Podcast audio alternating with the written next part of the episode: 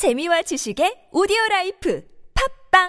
우리 동네 파라솔은 누가 만들었을까? 여기저기 파라솔은 누가 만들었을까? 한여름에 따가운 햇살 차가운 빗물 맞지요.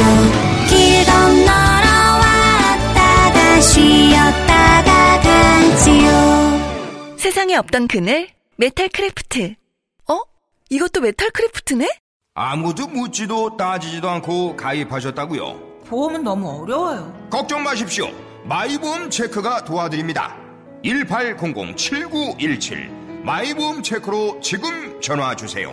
1800-7917 이미 가입한 보험이나 신규 보험도 가장 좋은 조건을 체크해서 찾아드립니다. 인터넷 한글 주소 마이보험.com 또는 카카오톡에서 아이디 검색 마이보험을 친구 추가하여 상담하실 수 있습니다. 청취자 여러분, 신고 전화가 하나로 통합됐다는 거 알고 계시나요? 긴급 신고는 112, 119. 나머지 모든 민원 상담은 110으로 통합됐다고요. 긴급 신고는 112, 119. 나머지 모든 민원 상담은 국민콜 110. 110 아시겠죠? 앞으로 모든 민원 상담은 국민콜 110으로 전화하세요. 이 캠페인은 국민권익위원회와 행정안전부가 함께합니다.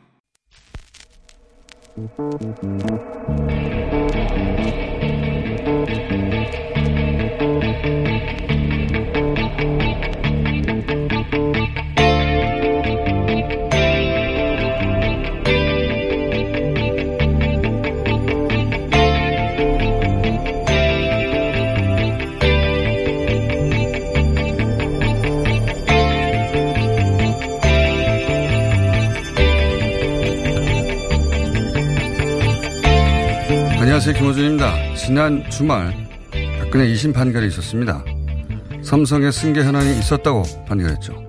이 승계 현안의 핵심은 이재용 부회장이 어떻게 삼성전자를 지배하느냐였습니다. 삼성전자는 삼성의 절반이라고 해도 과언이 아니죠.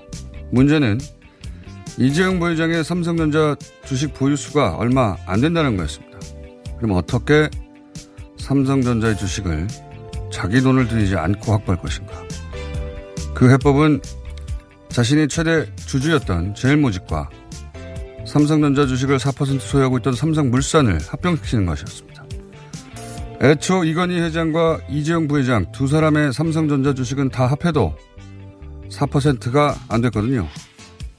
바로 이 합병으로 이 부회장은 한 번에 삼성전자의 4% 이상의 지배력을 갖게 되는 겁니다. 그리고 박근혜 1심은 그 합병을 박근혜 전 대통령이 국민연금으로, 국민연금으로 하여금 찬성토록 지시했다고 판결한 겁니다. 왜?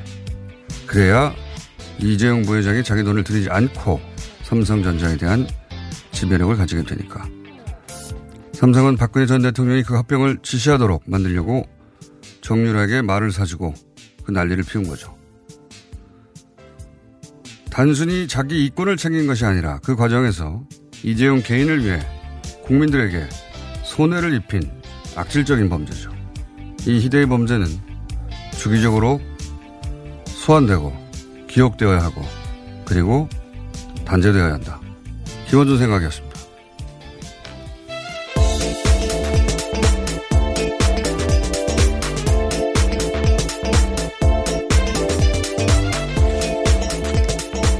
시사인의 김은지입니다. 네.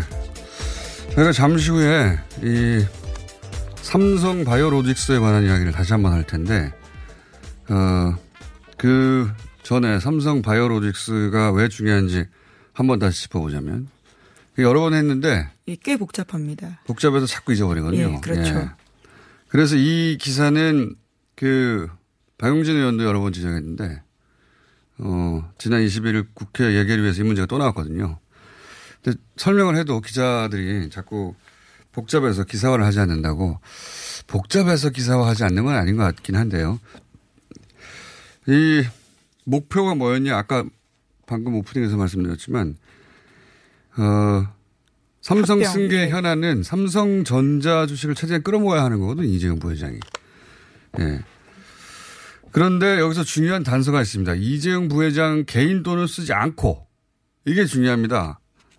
그 20년 전 에버랜드로부터 시작된 삼성 승계 문제는 여러 번 얘기했지만 아빠가 아들한테 재산을 물려주는데 정상적인 세금을 내지 않고 자기 돈을 최대한 안 쓰려고 하는 데서 네, 정상적 세금 쓰고 냈으면요. 네. 충분하게 가능했던 일이었는데 이제 와서 계속 문제가 커진 거죠. 거기서부터 출발한 겁니다. 예. 세금을 안 내고 자기 돈을 안 들이고 하고 싶었던 거죠.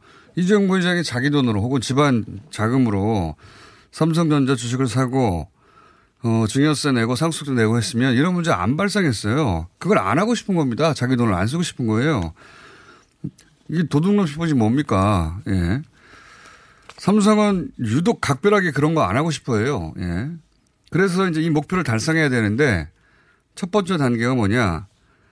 어, 첫 번째 단계를 선택한 게 이제 삼성전자를 지배하기 위해서 제일모직과 물산을 합병시킨 거죠. 네, 그렇죠. 2015년에 있었던 일입니다. 삼성물산이 삼성전자 주식을 4% 이상 가지고 있거든요. 그 합병해서 삼성물산이 가지고 있는 삼성전자의 주식을 가지고 싶은 거죠.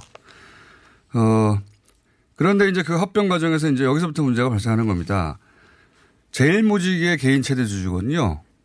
이재용 부회장이. 그러니까 제일모직은 주식이 고평가되고 삼성물산은 저, 저평가돼야 됩니다. 왜냐하면 그래야 제일모직의 최대 주주였던 이재용 부회장이 합병된 회사의 최대 주주가 되죠. 네, 그러니까 예. 비율을 조정해야 되는 문제가, 그 조작해야 되는 문제가 있었던 거죠. 그렇죠. 어, 이재용 부회장이 합병된 회사의 최대 주주가 돼야 한다. 그러니까 당연히 제일모직 주식을 가지고 있는데 제일모직이 훨씬 더 가치 있는 회사로 평가가 돼야 됩니다. 그러면 세 번째 문제가 나오는 거죠. 제일모직 가치를 어떻게 실제보다 더그 뻥튀기 할 것인가. 이때 동원되는 게 이제 삼성 바이오로직스인 겁니다. 이게 벌써 얼마나 몇 단계를 설명했습니까? 이때 뻥튀기 핵심이 삼성 바이오로직스입니다. 왜냐하면 삼성 바이오로직스는 제일모직의 자회사거든요. 그러니까 삼성 바이오로직스의 가치를 부풀려서 제일모직을 가치를 부풀린다. 이런 작전인 겁니다. 그리고 그때 나오는 게 삼성 바이오로직스의 분식 회계입니다. 네, 그러니까 네. 훨씬 더 가치 있다라고 그 꾸미게 되는 건데요. 사건이 몇 단계 몇 단계 몇 단계 거쳐서 이제 드디어 삼성 바이오로직스 분식 회가 나오는 거죠. 이걸 뻥튀기라고 계속 말씀드렸지 않습니까? 이건 아직 결론이 안 났어요. 어, 왜냐하면 삼성이라서 그렇습니다. 예. 만약에 다른 기업이었으면 대표이사는 제가 보기엔 최소한 어, 구속되거나 했다 이미. 네, 왜냐하면 손해 보는 주주들이 다 발생하는 거거든요. 시장 경제를 교란시킨 네. 사건이라고 볼 수 있습니다. 지금은 재감리라는 게 들어갔죠. 한 번 절차를 다 밟았는데 결론을 못 내서 재감리가 이런 경우도 굉장히 거의 없는 경우입니다. 어, 어쨌든 잠시 후에 이 삼성 바이오로직스 뻥튀기가 얼마나 엉터리였는가 하는 또 다른 각도에서 어, 사실이 드러나는 게 있어요. 예. 그 이야기 하기 전에 이런 재반 설명을 하지 않으면 이해가 안 될 것 같아서 설명하다가 다 지날 것 같아서 다시 한번 설명해 두고 자, 첫 번째 뉴스는 뭡니까? 네, 계속해서 북미 관계 관련된 소식을 가장 먼저 전해드리고 있는데요. 미국 국무부가 현지 시간으로 27일 북미 정상의 비핵화 약속이 지켜질 것으로 여전히 확신한다라는 입장을 내놨습니다. 최종적이고 완전하게 검증된 북한의 비핵화, 그러니까 FFVD를 위한 협상을 성공적으로 이끄는데 초점을 두고 있다고 오늘 아침 연합뉴스가 보도했습니다. 마이크 폼페이오 국무장관의 4차 방북이 무산됐지만 6.12 북미 정상회담에서 이뤄진 합의의 이행을 믿는다라는 점을요 강조하고 있는 겁니다. 어, 이번에는 지난번 6.12 싱가포르 회담 이후에 어, 뭐랄까요. 북한과 미국의 반응하고 좀 반대 양상이에요. 그때는 미국이 화난 트럼프 대통령이 취소하고 북한이 즉각 예, 바로 발표를 네. 했습니다. 외무성에서요. 그러지 말고 계속 하자.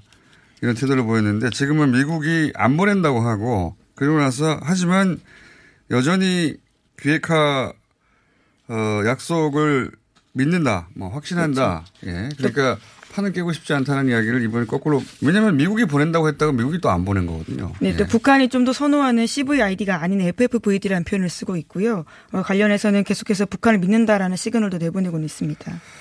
그리고 대신 지난번에는 북한이 즉각 그 액션을 보였는데 이번에는 북한이 액션이 없어요. 네, 지금까지 계속 조용하고 있습니다. 하지만 눈에 띄는 보도는 있는데요. 북한의 당 기관지인 노동신문에서 어제자 지면에서 미중 갈등을 다뤘습니다. 제목은 그대로 읽어보면요. 더욱 심각하게 번져지는 중미 관계입니다. 그러면서 정세 해설을 하고 있는데 최근에 채택된 미국의 2019년 회계연도 국방수권법이라는 게 있습니다. 이것은 미 정부가 중국 통신 기업의 기술과 그 기업의 기술을 이용하는 다른 사업체와의 거래를 금지하는 강력한 중국 규제 정책이거든요. 이와 관련해서 중국의 반발 등을 상세하게 소개했습니다. 그러니까요. 지금 어 미국 쪽에서 지금 틀었는데 북한은 중국 얘기를 하고 있어요. 예. 물론 미국도 어, 중국 이야기를 하긴 맞습니다. 했었습니다. 중, 미국도 폼페이오 장관 언제 가냐고 그랬더니 중국과 무역 관계 해결된 이후에 간다 이렇게 얘기를 했단 말이죠. 그러니까 어 북한도 이건 미국과 중국의 어, 갈등이 요인 중에 하나다. 또 한편으로는 미국이 중국과의 갈등을 끌고 들어온 거 아니냐. 우린 그렇게 이해한다. 뭐 이런 이런 메시지를 보낸 것 같아요. 예, 대놓고 이에 대한 자신들의 입장을 밝히진 않았지만요. 이에 대한 해설 기사를 실었다는 것 자체가 눈, 눈길을 끌고 있습니다. 그러니까요. 노동신문이 괜히 이런 걸 이 시점에 어, 싣는 법은 없으니까요. 그러니까 북한도 트럼프식 협상을 이미 한번 겪어봤기 때문에 바로 어떤 식으로 대응하는 게 어, 좋지 않다고 생각을 한 것 같고 결국 중국하고 미국, 미국하고 중국의 문제 아닌가 이렇게 이제 어, 애둘러서 뭔가 기사를 낸 것 같아요. 예전 같으면 맹비난 했을 거거든요. 예. 그 김, 김정일 위원장 시대 같으면 맹비난 했을 것이고 아니면 지난 싱가포르 회담 같았으면 즉각 뭔가 대응을 했었겠죠. 근데 지금은 아무 말이 없습니다. 이번에는 어, 뭐 그런다고 해서 방, 금방 해결될 게 아니라는 걸 아는 것 같고. 예, 관망하면서 해설하는 정도인데요. 이번 기사를 보더라도 관세 부가 조치로 가뜩이나 팽팽한 중미 관계가 이번 일 계기로 더욱 치열한 대립 관계로 넘어가고 있다라는 식의 이야기를 하고 있습니다. 그러니까요. 이게 이제 한 발 떨어져서 어, 당신들 사이의 문제 가지고 여기 끌고 들어온 거 아니냐. 이런 얘기인 것 같은데. 네, 물론 우리로서는 좀 더 답답한 상황이긴 한데요. 북한도 답답하죠. 네. 할 말이 없어가 아니라 어, 뭔가 말을 잘못했다가 어느 쪽으로든 잘 안 풀릴까봐 그런 것 같은데, 어, 북한 입장에도 진짜 답답할 거예요. 계속 양보할 수만도 없고, 그렇다고 이대로 그냥 둬서 무산되게 할 수만도 없고, 어, 근데 이제 저 이런 생각이 듭니다. 최종적으로는 좀 북한 입장도 이해가고, 트럼프가 왜 그러는지도 알겠는데, 어, 양자 간의 에, 비교를 해보면 트럼프는 어쨌든 국내 정치적인 상황이 있지 않습니까? 굉장히 불리해요, 현재. 그거는 명백한 것 같고. 어, 그래서 트럼프는 국내 불리한 정치적 상황을 통제할 수 없는 상황이거든요. 예. 그러니까 뭐 언론을 자기 마음대로 할 수도 없고 있는 뉴스를 없앨 수도 없고. 오히려 언론 300개가 합동으로 사설을 내면서 비판까지 했었습니다. 네, 그러니까 불리한 상황이 있는데 그걸 그 조건은 트럼프 마음대로 통제할 수가 없다. 반면에 김정은 위원장은 물론 뭐 모든 어, 국가가 내부적으로는 갈등이 있겠죠. 강원 양면의 갈등도 있고. 근데 트럼프에 비하자면 국내 상황에 대한 컨트롤이 훨씬 가능한 거 아니냐. 그래서 이 돌파구는 한반도 쪽에서 나올 수밖에 없는 게 아닌가 싶어요. 예. 트럼프 어, 대통령에게 어쨌든 유리한 상황을 좀 안겨주고 그게 큰 틀에서 트럼프 자신에게도 이익이고 그 결과적으로 북한에게도 이익으로 만들어내야 되는데 이게 뭐 자존심의 문제 이런 건 아닌 것 같고요. 이걸 어떻게 하느냐. 자, 그거는 네. 문재인 대통령이 알아서 하셔야 될 것 같아요. 네. 촉진자 역할이 더 중요해졌다라고 청와대에서는 네. 밝힌 바가 있는데 그것이 어떤 역할인지에 대해서 아직까지 공개하지 못하고 그러니까요. 있습니다. 굉장히 어려운 네. 상황이 다시 한번 또 왔습니다. 앞으로 또 있겠죠. 근데 어, 이번 상황은 어떻게 돌파해야 되는지 상황 분석을 할 수 있으나 해결책은 사실은 이건 어 정말 탑다운의 방식이 아닌 이상이야. 예, 고공전이 문, 아주 필요한 상황인 문재인 건데요. 대통령과 네. 김정은 위원장만이 해결할 수 있는 게 아닌가 싶습니다. 자, 다음 뉴스는요. 네, 북한이 지난 10일쯤 구속했던 일본인 관광객을 석방했습니다. 이전 사례와 비교하면요, 굉장히 빠르다라고 볼 수 있는데요. 북한 조선중앙통신은 지난 26일에 이렇게 보도했습니다. 일본 관광객으로 북한을 방문했던 관광객에 대해서 공화국의 법을 위반하는 범죄를 저질렀지만 해당 기간에 단속되어 조사를 받았고 그러나 일본 관광객을 인도주의 원칙에 따라서 관대히 용서하고 공화국 경애로 추방하기로 하였다라는 겁니다. 이게 이제 뉴스가 되는 이유는 이제 북한과 일본의 관계가 긴장 관계였던 건 뭐 하루 이틀이 아닌데 아직 수교를 안 했기 때문에 지난 70여 년간 똑같았죠. 근데 예, 이렇게 관광객이 구속되는 경우가 있습니다. 있는데 네, 과거에도 꽤 있었는데요. 예, 과거에는 몇 년 걸렸거든요. 근데 이번에 불과 보름 만에 석방했다는 건 어, 김정은 위원장 체제 하에서 일본과도 관계 정상을 하긴 해야 한다. 예, 그러니까 이걸 괜히 이걸 계속 끌지 마라. 이런 방침이 있는 게 아닌가 싶어요. 굉장히 너무 빨리 나왔다. 예. 네, 논평 자체가 인상적인데요. 인도주의 원칙에 따라서 관대히 용서한다라는 표현이 있습니다. 어떤 법을 어겼는지 모르겠는데 북한도 당연히 어 북한 국내에서 북한 자국법을 어기면 당연히 거기에 처벌할 당연한 권리가 있는데 이와간 뭔가 어긴 것 같은데 뭐 석방을 했어요 그냥. 네, 예. 그래서 교도통신에 따르면 일본 정부가 사실관계 파악에 서두르고 있고요. 한편으로는 북한 대응이 일본을 향해서 어떤 메시지인지 주목하고 있다라고 합니다. 유화적인 메시지인 건 분명한 것 같습니다. 이게 풀어주는 게 적대적인 메시지는 아니잖아요. 근데 이게 엄청나게 빨리 풀려서 어, 김정은 위원장이 일본과도 어쨌든 예, 어, 화해 국면을 만들려고 하는 기본 방침이 있는 게 아닌가 뭐 이걸 읽을 수 있는 뉴스였습니다. 자, 다음은요. 네, 어제 허익범 특검팀에서 80여일간의 수사 결과를 발표했습니다. 특검팀은 김경수 경남도지사에게 업무방해 공직선거법 위반 혐의를 적용했는데요.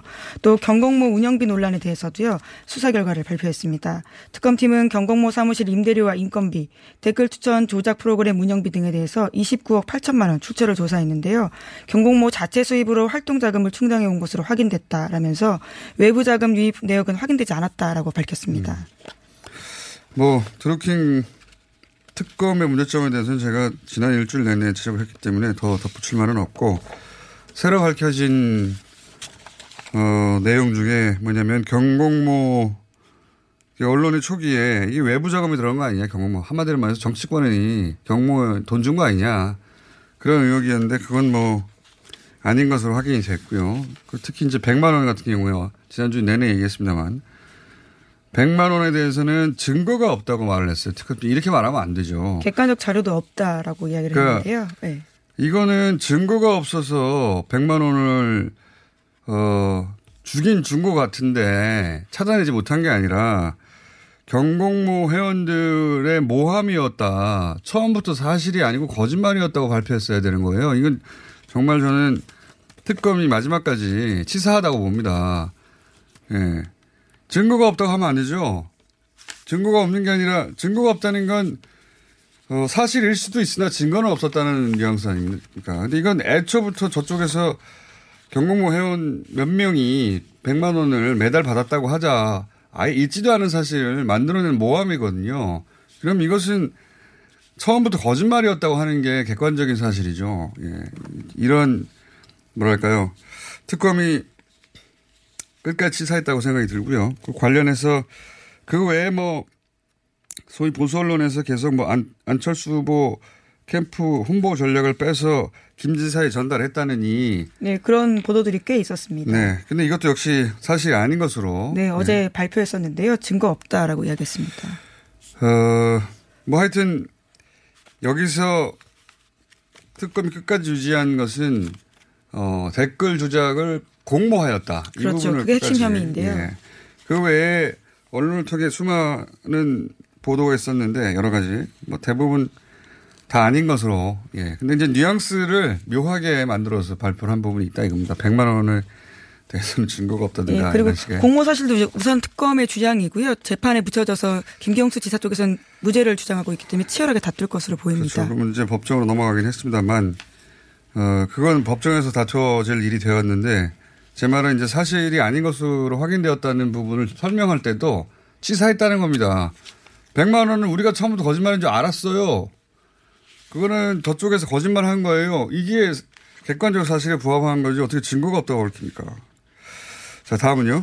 네, 이명박 전 대통령 시절 댓글, 공, 댓글 공작에 관여했던 혐의를 받고 있는 전현직 검찰 고위 간부들에게 구속영장이 신청됐었는데요. 전부 기각됐습니다.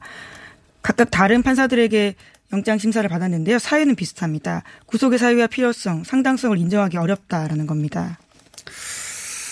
아, 저는 이게 또 이해가 안 갑니다. 이게 왜냐면, 어, 그러니까 이제 댓글이 경찰 업무와 관련성이 있다는 식으로 얘기를 했는데 경찰 업무 중에 댓글 다는 게 어디 있습니까? 그게 어, 뭐든지 간에. 네, 그래서 제가 좀 찾아봤는데요. 지난 6월 달에 KBS가 관련된 트윗을 보도한 적이 있습니다. 트윗들 다 찾아서 분석했는데요. 그 내용들을 보면 북한이 희망 버스를 매우 좋아한다네요. 그냥 종북 버스라고 해야 할 듯.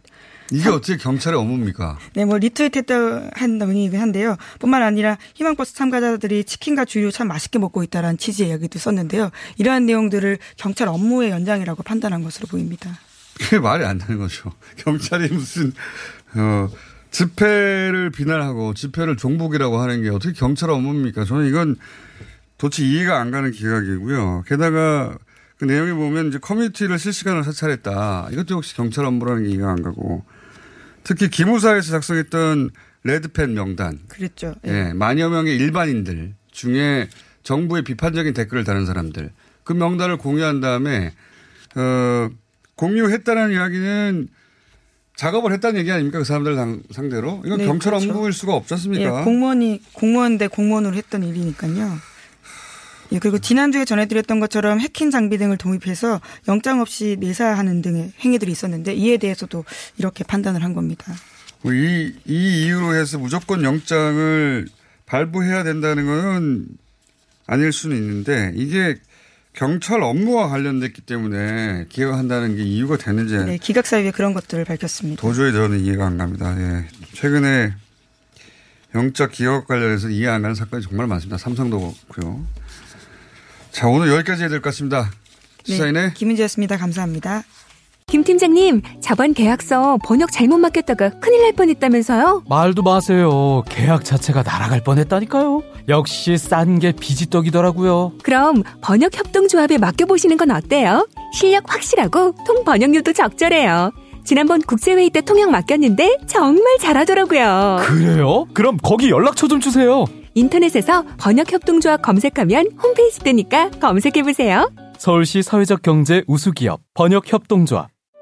이거 차량용 핸드폰 거치대야? 응, 조인트라고 투힘에서 새로 나왔는데 얼마나 편한지 몰라. 동생은 인터넷 강의 볼 때 태블릿 거치대로 쓰고 우리 엄마는 요리할 때 레시피 보는 용도로 쓰기도 해. 조인트라고? 응, 우리 아빠는 골프 스윙 연습할 때도 셀카 거치대로 쓰시던걸? 그러면 나도 헬스 할 때 셀카 거치대로 쓸 수 있겠네. one, two, three 할 때 two, 힘 세다 할 때 힘, 투, 힘.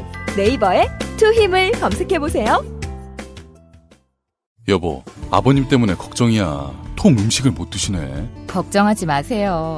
화이트 이치과에 가서 임플란트 하시면 되죠. 만 65세 이상 어르신은 본인 부담금이 최대 30%까지 내려갔어요. 게다가 평일 매일 야간 진료한대요. 그래? 그럼 화이트 이치과에서 장모님까지 임플란트 해드려야겠네. 부산 경남 5개 지점 착한 치과 브랜드 화이트 이치과 문의는 1544-2944 네이버에 화이트 이치과를 검색하세요.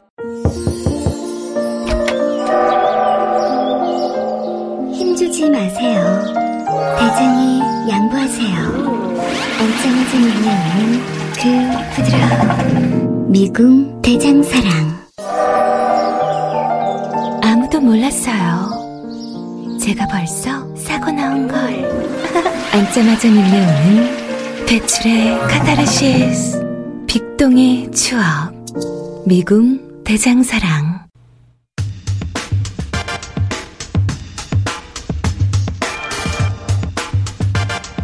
박근혜 전 대통령 2심 판결이 있었죠. 네.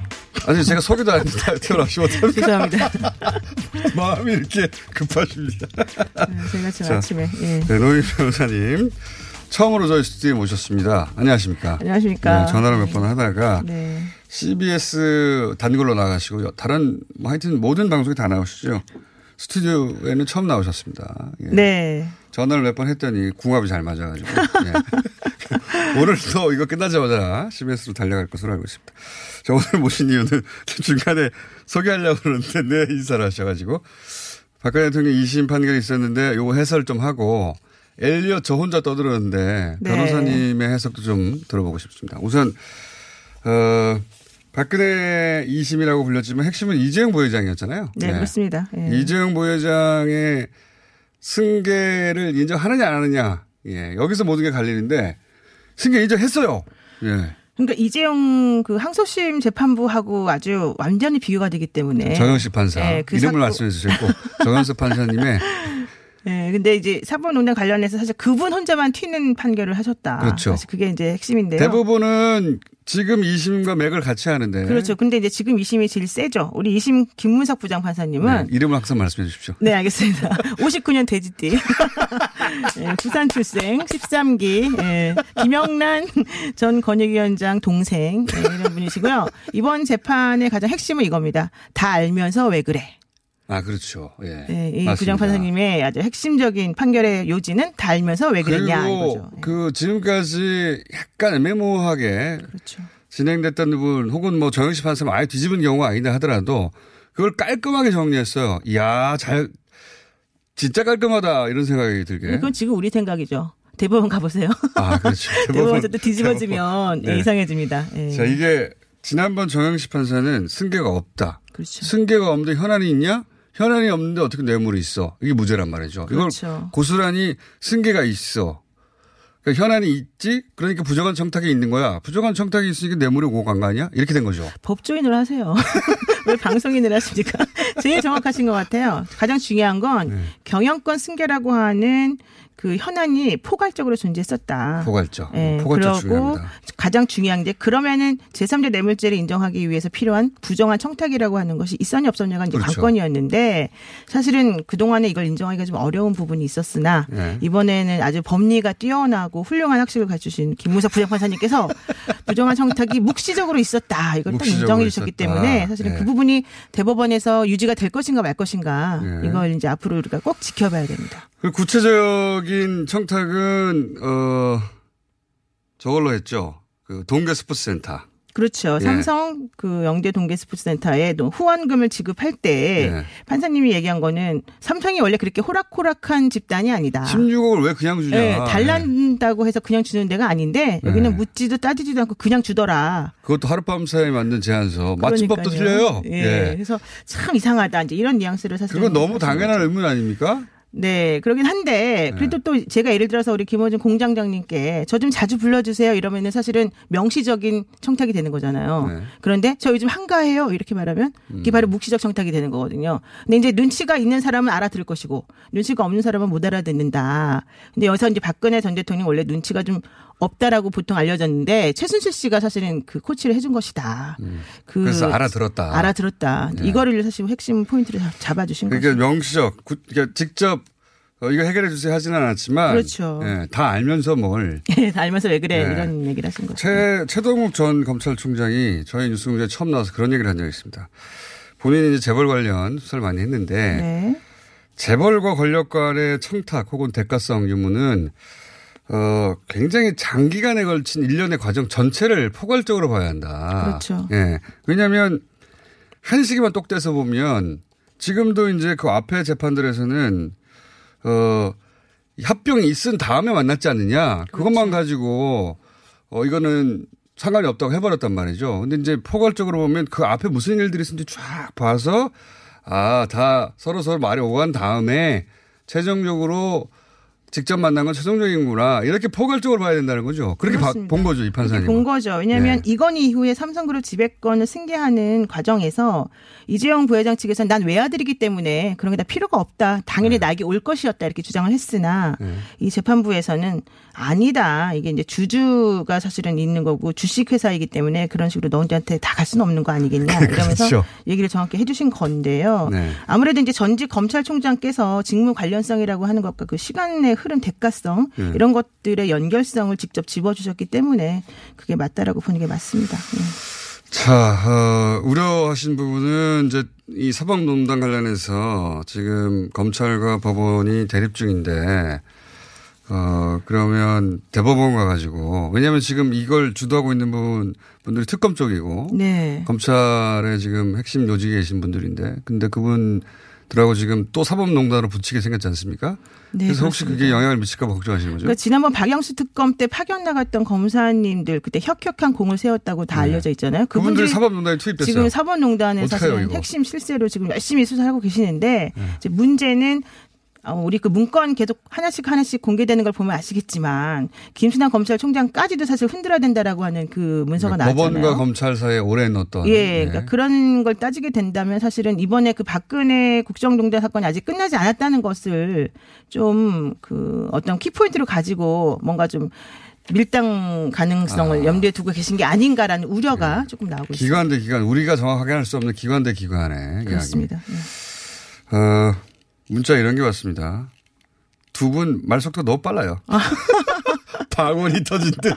궁합이 잘 만난다는 게 이런 겁니다. 아, 딱딱이가 죄송해요. 되기 때문에. 네. 자, 엘리엇. 예. 저 며칠간 다뤘는데 이것도 사실 약 꼬여져 있는 사건이라 한마디로 말하면은 엘리엇이 어, 이 합병, 지금 방금 다룬 합병, 합병에 대해서 그거 박근혜 정부가 개입해서 자기들 손해 입었어. 그러니까 정부 니네 한국 정부죠. 네. 어, 우리 손해를 토해내 했는데 이제 법무부가 답변서를 냈는데 요약을 잠깐 드리자면 이게 처음부터까지 삼성의 논리 아니냐 싶은 그렇죠. 논리로 일관돼 있습니다. 우선 보셨겠으니까 보셨을 테니까 이게 삼성의 논리로 처음부터까지 일관됐다. 이거는 그 맞는 말입니까? 네, 그렇습니다. 엘리엇이 사실 소송한 게 이번이 처음이 아니고 네. 그 예전에 2015년도인가에 한 번 있었습니다. 그때 네. 뭘 했었냐면은 그 제일모직하고 삼성물산 간의 그 합병 비율이 잘못되었다라고 하는 이유로 네. 소송을 냈었는데 그때 법원이 최종적으로 아니다라고 대답을 해줬어요. 네. 그래서 그때부터 사실은 판결이 조금 이상하다라고 이제 우리는 네. 보고 있었었는데 그렇죠. 결과론적으로는 그게 이제 국민연금 관련해서 이제 박근혜 정부에서 이런 것들을 조금 뭔가 영향력을 미친 거다라는 식으로 지금 판결이 나오지 않았습니까? 네. 그렇다면 사실 이번에 엘리엇이 소송을 내게 된 근거는 바로 그 판결 때문에 네. 그 우리 국가를 상대로 해서 국제 배상권이라고 하는 걸 그렇죠. 행사를 한 건데 이제 문제는 여기에 대해서 법무부가 지난번과 혹은 지금 최근에 그 이재용 삼성 부회장의 항소심 재판부가 낸 그 판결만 가지고 네. 정영식 판사의. 예, 네. 정영식 부장 판사님이 낸 판결만 가지고 이것을 답변서로 미리 내버렸다라고 그러니까요. 하는 게 사실은 조금 이해가 안 가죠. 그 원칙적으로는. 이- 이해가 안 가는 것이 지금 말씀하셨지만 제 유일하게 튀는 판결. 그렇죠. 이재용 부회장이 다 무죄다고 한 그 판결. 그 판결을 끌어와 가지고 봐라 이거 무죄 났지 않냐. 합병 문제 없다고 했지 않냐. 이걸로 답변서를 써버렸어요. 그렇습니다. 근데 예. 이게 그러면 그건 단순히 그 삼성의 논리를 바- 가져온 게 아니라 어, 그 합병이 문제 있다고 공격하니까 그걸 방어하려고 한 거 아니냐 이렇게 말할 수도 있는데 그렇죠. 그게 이제 표면적인 논리죠. 근데 이게 그렇죠. 말이 안 된다고 생각하는 게 보십시오. 열흘 후에 박근혜 2심이 나와요. 박근혜 2심에서 그게 다시 뒤집으면 어떡합니까? 그죠? 음, 그렇죠. 그러니까 이제 거기서는 표현을 하급심 판결이라고 얘기를 했는데요. 네. 그렇게 되면 결과적으로 대법원에 가서 이제 확정 판결을 받아봐야 알겠지만 이런 말이 들어가는 거잖아요. 네. 그럼 여기서 하급심 판결이라고 하는 거는 삼성 이재용의 항소심도 들어가지만 네. 이번에 22일 있었던 박근혜 전 대통령에 대한 항소심도 들어가는 거예요. 네. 그래서 아마도 대법원에 가면 바뀔 가능성도 있다라는 걸 저- 염두에 두고 그런 그 의견서를 제출한 것 같은데 답변서를. 근데 문제는 법무부가 그렇게 무리할 필요가 없었다는 거죠. 네. 왜냐하면은 이게 지금 정부를 상대로 해서 엘리엇이 소송을 8,600억 원을 달라고 했지만 여기서 지더라도 네. 실질적으로는 삼성을 상대로 구상권을 행사하면 되는 그렇죠. 것이고 네. 삼성이라고 하는 회사가 뭐 8,600억 원이 없어서 못 주는 회사가 아니기 때문에 8,600원이 다 나올 리도 없고요. 그렇죠. 그러니까 네. 지금 이제 우리가 생각할 수 있는 거는 사실 방어 논리를 철저히 펴면 되거든요. 그렇죠. 근데 그런 거는 하지도 않고 먼저 항소에서 그러니까 이 사건에서 기부업을 해버린 것이기 때문에 네. 이게 이제 앞으로 더 운신의 폭을 좁히는 그런 문제가 그러니까 발생됐다 이렇게 이 말씀드립니다. 답변서가 말이 안 된다고 생각하는 게 1차적으로는 왜 처음부터까지 삼성이 말하듯이 합병에 문제가 없어. 네. 합병은 합법적으로 이루어진 거야.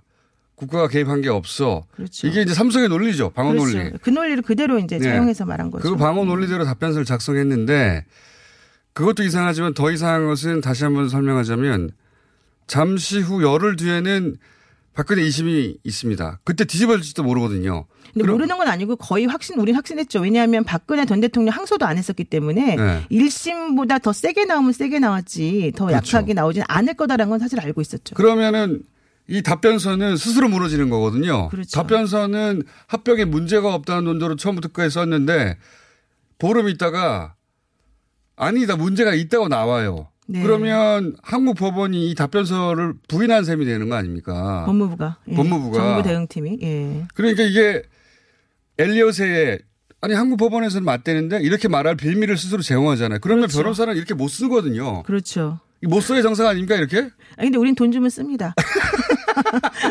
그래서- 그래서 제가 이 답변사를 왜 이렇게 냈냐고 물어보려고 이게 지금 법무부 국정과장님이 쓰신 건데 제가 한번 나중에 여쭤보겠습니다. 아, 돈좀 쓰는 거죠. 네. 아니 이게, 이게 국가 이익을 대변하는 법무부의 과장이니까 그렇죠. 그러니까 법무부, 그러니까 변호사는 못 쓰지만, 아니 쓰지만 법무부에 있는 그 공무원인 과장님은 쓰시면 안 된다. 그렇죠. 이게 쓸수 없는. 거죠. 그렇죠. 국가에 그러니까 큰 손해를 끼칠 수 있는데. 마치 변호사처럼 행동하셨다. 그러면 왜 이렇게 했느냐 이게 의문을 가질 수밖에 없는 건 상식적으로 아까 말씀하셨잖아요. 표면적인 이유. 표면적인 이유. 표면적인 이유는 그냥 우리 나라를 위해서. 언론에 기사 났을 때는 통하지 전문가들이 보면 이상하잖아요. 네 네. 한 가지만 더 여쭤보겠습니다.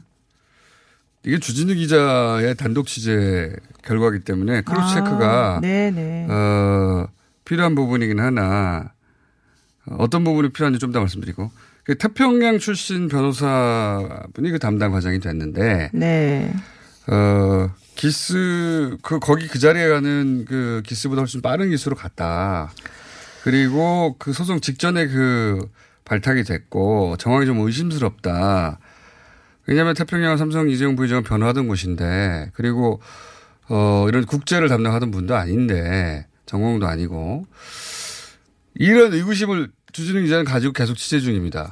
사실 저는 음모론을 별로 안 좋아하긴 하는데 네. 이번에 그 과장님은 35기시죠. 그리고 공고 나오시고 이제 네. 해상 국제 해상 관련된 전문 네.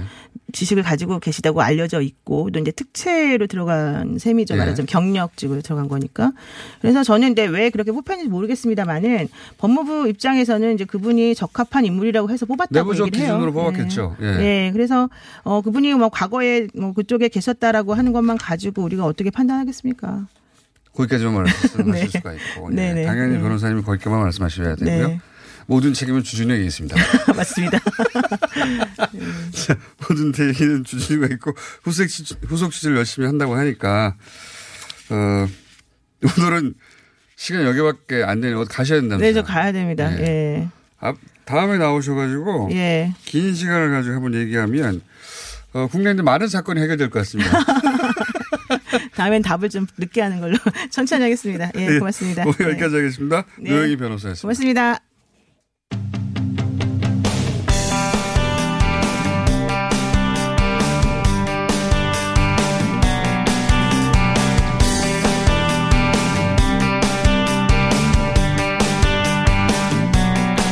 자, 어, 오늘 어떻게 하다 보니 연속 삼성 관련이네요. 어, 근데 이 사안이 중요한 사안이라 제일모직 삼성물산 합병 과정에서 어, 바이오로직스 가치를 뻥튀기했다. 여러 번 저희가 짚어드렸는데 이번에 그 뻥튀기 방법에 새로운 게 예, 들켰습니다.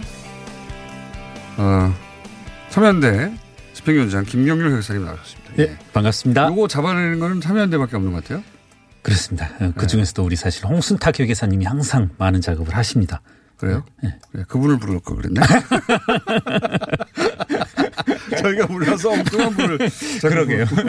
그러니까 한마디로 하면, 그러니까 이제 여러 번 나왔습니다만은 네, 네. 이제 기억을. 그래서 오늘 이 시간이 앞부분이 길어질까 봐 제가 앞에도 설명 한번 했어요. 네. 들으셨는지 모르겠는데. 네, 네. 들으셨어요? 계속 네. 들었습니다. 그 대충 맞죠, 설명이? 맞습니다. 예. 네. 뻥튀기를 했는데 이번에는 그 뻥튀기 방법이 새로운 게 들켰다. 예. 이건 아닙니까? 예. 바이오로직스를 뻥튀기 하는데 어, 새로 이번에 밝혀진 부분이 뭡니까? 이 지금 국민연금공단이 예? 삼성 바이오로직스를 평가함에 있어서 안진회계법인하고 KPMG에 일종의 이제 용역을 준 거죠. 예. 보고서를 한번 써와봐라. 대형 회계보험이 아닙니까? 아, 그렇죠. 예. 국내 최대 규모. 아, 그렇죠. 예. 예. 기업 가치 평가를 한번 해봐라, 해달라 이렇게. 왜냐하면 했고.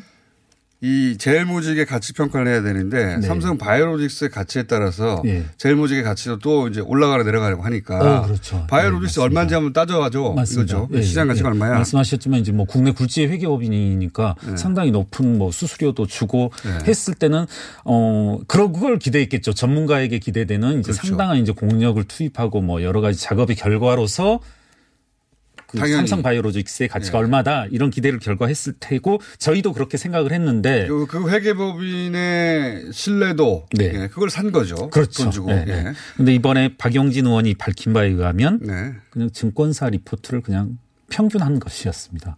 그러니까 자, 뭐 이게 왜 문제냐. 이제 또 그걸 얘기. 아니, 증권사 리포트 평균할 수 있는 거 아니냐. 네. 근데 이제 주진영 여기서 다시 기 소환해야 될 기억은 네. 주진영 그 하나증권 네. 전 대표 네. 어, 청문회 때 나와가지고 그런 얘기를 했죠. 네. 예. 그 재벌들이 조폭 같다고 얘기하면서 맞습니다. 그분의 어, 증언의 핵심은 뭐냐면 시중에 있는 모든 그 증권사들이 네. 이 합병에 대해서 긍정적인 보고서를 쓰더라. 근데 네. 자기가 보니까 아니더라. 네. 그래서 자기는 긍정적인 보고서를 못 쓰겠다고 했다. 맞습니다. 네. 그래서 지금 그때 이제 뭐 회사에서 자르느니 마르니 이런 얘기도 나오고 뭐 이런 이제 불거졌는데 한마디로 말해서 그 주진영 전 대표 얘기를 하자면 삼성과 삼성물산과 제일모직의 합병을 어, 시중에 있는 그 증권사들이 다 이렇게 몰아주기로 그렇죠. 삼성이 압박을 받아서 네. 긍정적으로 써줬다는 거 아닙니까? 그렇죠. 네. 네. 그 제 배경 지식 하에 예, 예, 예. 그랬을 때 이제 다시 한번 말씀드리지만 이렇게 네. 이제 국민연단이 삼정회계법인 KPMG에 일을 맡겼을 땐 전문가적인 판단을 거쳐서 작업을 해와라는 거고 그렇죠. 사실 물론 그렇습니다. 회계사들도 종종 어떤 타 전문가의 힘을 빌릴 때가 있습니다. 네네. 뭐 토지 공시지가일 때는 네. 감정평가사, 네. 어떤 법률적 판단에서는 변호사 그러는데요.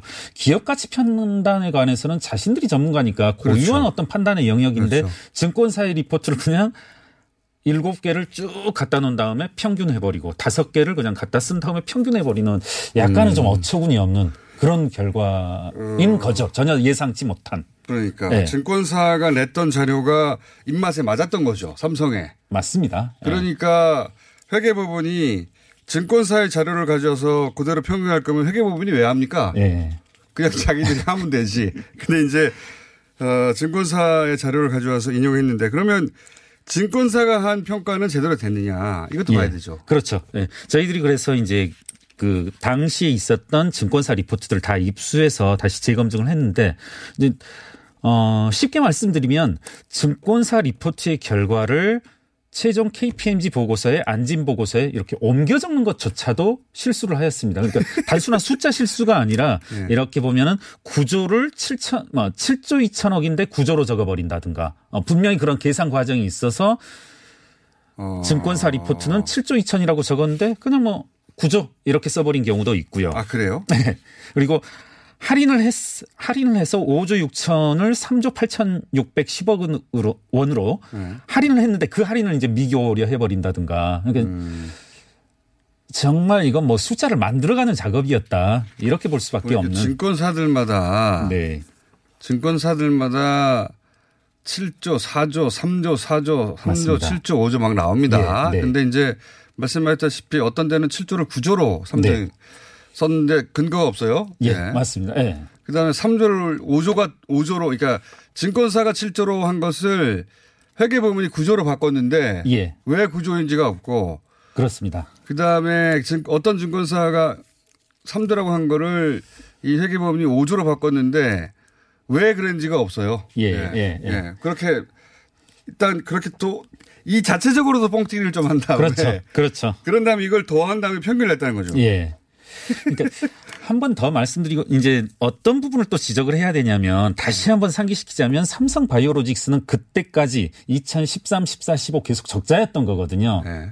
그렇죠. 적자였던 회사를 지금 7조, 4조, 3조 이게 이제 지분율 고려한 거니까 사실은 그 기업 가치를 10조 넘게 이제 이렇게 평가하였다는 네. 건데 회계사들이 어떤 기업 가치를 평가할 때 그 회사가 계속 적자이다 이런 경우에 상당히 신경 쓰고 상당히 민감하거든요. 돈을 못 벌고 있으니까. 그렇죠. 보수적으로 평가할 수밖에 없고 대개의 거개의 경우라면 아예 0이라고 해버린다든가 이래버리거든요. 아, 실제로. 예. 실제로. 상당한 위험이 있기 때문에. 왜냐하면 돈을 몇 년간 못 벌었는데 네. 앞으로 벌 수도 있다라고 예. 그래서 가치가 높다고 평가하는 건 위험하잖아요. 그렇죠. 그- 예. 정보 이용자가 너는 그럼 어떤 근거로 4조로 평가하였는데 어떤 네. 근거로 7조로 평가하였는데 하면은 사실 보호, 자신을 보호하기가 힘드니까 그런 경우라면 되게 이제 니네 보고 받고 내가 주식 샀는데 예. 돈을 계속 못 벌어 네가 책임질 거야 이럴 수도 있는 거 아닙니까? 그렇죠. 그 이제 네. 영, 영이라고 해버리는 게 이제 저희들을 보호하는 가장 손쉬운 수단이고 우리를 예, 예, 항변하기 위한 가장 좋은 것인데 그럼에도 불구하고 뭐 이제 지분율을 감안한다라면 10조 안팎으로 이렇게 쭉 평가를 한 겁니다. 그리고 또 심지어는 제일 모직에 없는 사업 네. 부분에 대해서도 평가를 몇 조를 했다면서요? 네.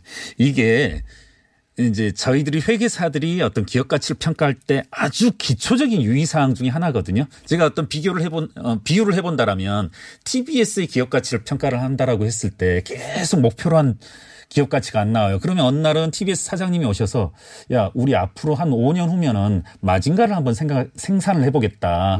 그럼 한 마징가를 생산하면 우리 막 네. 태권 이런 부위로 하죠, 태권 부위. 네, 태권 부위를 네, 태권 부위를 생산하겠다. 세대가 마징가 세대셔가지고 갑자기 기업 가치가 뭐 3조, 5조, 10조 이렇게 소설의 영역으로 갈 수 있는데 이런 경우에 회계사들은 어, 똑같은 수- 결과적으로 똑같은 건데 0으로 평가합니다. 너희들이 태권 부위를 생산하기 위해서 5조를 투자한다라면 나중에 돌아온 금액도 5조밖에 안 돼. 이렇게 평가하는 겁니다. 그래서 투자한 금액이 5조, 돌아온 금액도 5조, 그래서 0이 되는 거죠. 아직 투자하지도 않았고 실현되지 네. 않은 거기 때문에 네.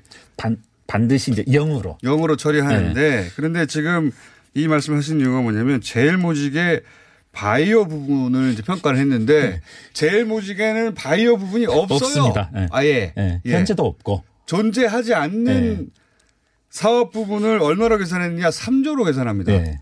사업부가 없는데 아직 사업부가 없는데 3조예요. 얼마나 좋습니까 이렇게 해주면 이제 뭐 앞서 앞선 방송에서 이제 노 변호사님도 말씀하셨지만 변호사는 할 수 있다 했는데 이게 이제 회계사만 할 수 있는 거죠. 목표 숫자는 있고 숫자는 맞춰야 되겠고 그럼 이제 사업 부분 하나 돈 주니까 하는 겁니까 이것도? 그렇죠. 예. 자판기처럼 돈을 넣어주니까 얘는 이렇게 생산해낸 건데 제일 것은 이 부분이었습니다. 그 증권사 더한 거는 네. 증권사를 너무 믿어서 그랬다고 쳐요. 그것도 말이 안 되긴 하지만 그리고 증권사의 가- 그 평가도 더 뻥튀기한 이유는 설명이 안 됐으니까 이유는 모르겠지만 나름의 이유가 있었다고 쳐요. 그냥 네. 무조건. 근데 제일 모직의 바이오 부분은 없는데 어떻게 3조가 나오냐는 거죠. 없는데 부서가 없는데 그렇죠. 이거는 이건 정말 웃기는 내용입니다. 이건 정말 이제 예, 맞, 맞습니다. 숫자를 만들어내야 되는데 우리가 목표로 한 숫자는 있는데 도저히 안 만들어지니까 이렇게 쑥 집어넣은 거죠. 제일 모직의 바이오 부분은 지금 생겼나요? 지금도 없습니다. 예. 4년 됐는데 없어요, 아직도. 근데 2015년에 이렇게 평가했다는 거 아닙니까? 예. 15, 16, 17, 18. 4년째인데 아직도 없어요.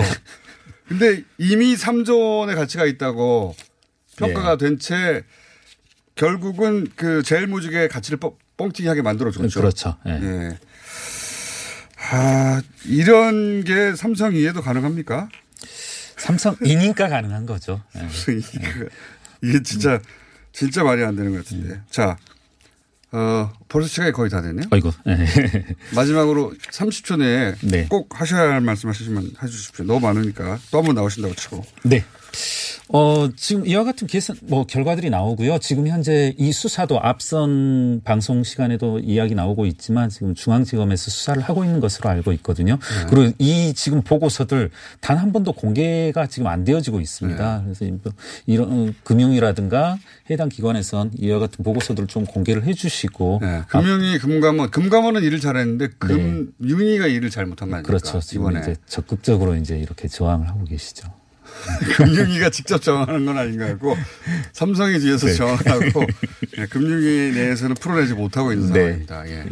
오늘 여기까지 하겠습니다. 참여연대 집행위원장 언제 집행위원장 되셨습니까? 어, 어 벌써 3년 됐습니다. 김경률 회계사였습니다. 감사합니다. 예, 고맙습니다.